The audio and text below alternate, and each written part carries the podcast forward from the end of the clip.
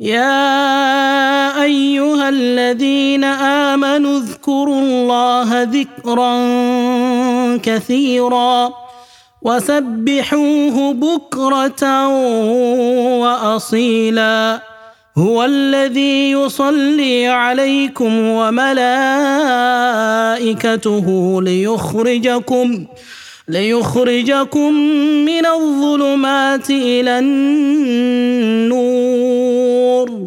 وكان بالمؤمنين رحيما بسم الله الرحمن الرحيم الحمد لله رب العالمين والصلاة والسلام على مبعوث رحمة للعالمين Today we talk about rak'ata al-wudu, two rak'ah that is done after ablution.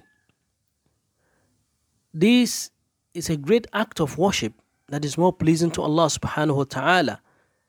And according to the hadith narrated by Abu Hurairah, may Allah be pleased with him, أن رسول الله صلى الله عليه وسلم قال لبلال that one day the messenger of Allah may the peace and blessings of Allah be upon him said to Bilal يا بلال حدثني بأرجى عمل عملته في الإسلام that oh Bilal inform me of the most hopeful deed that you have done in Islam فإني surely I سمعت ردفا عليك بين يدي في الجنة.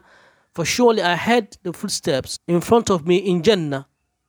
فقال بلال then Bilal said ما عملت عملا أرجى عندي من أني لم أتطهر طهورا في ساعة من الليل أو النهار إلا صليت بذلك الطهور ما كتب لي أن أصلي.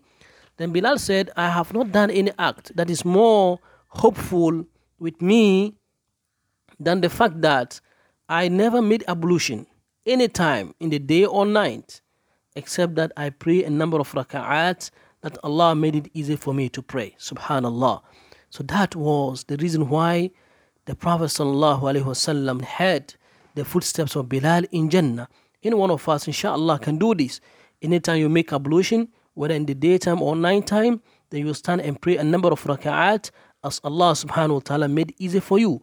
And this act alone can bring you closer to Allah and ensure entrance to Jannah. When we're seeking for Jannah, we try to exhaust all possible means of getting Jannah because you never knew what Allah subhanahu wa ta'ala will use as a means of making you to enter Jannah.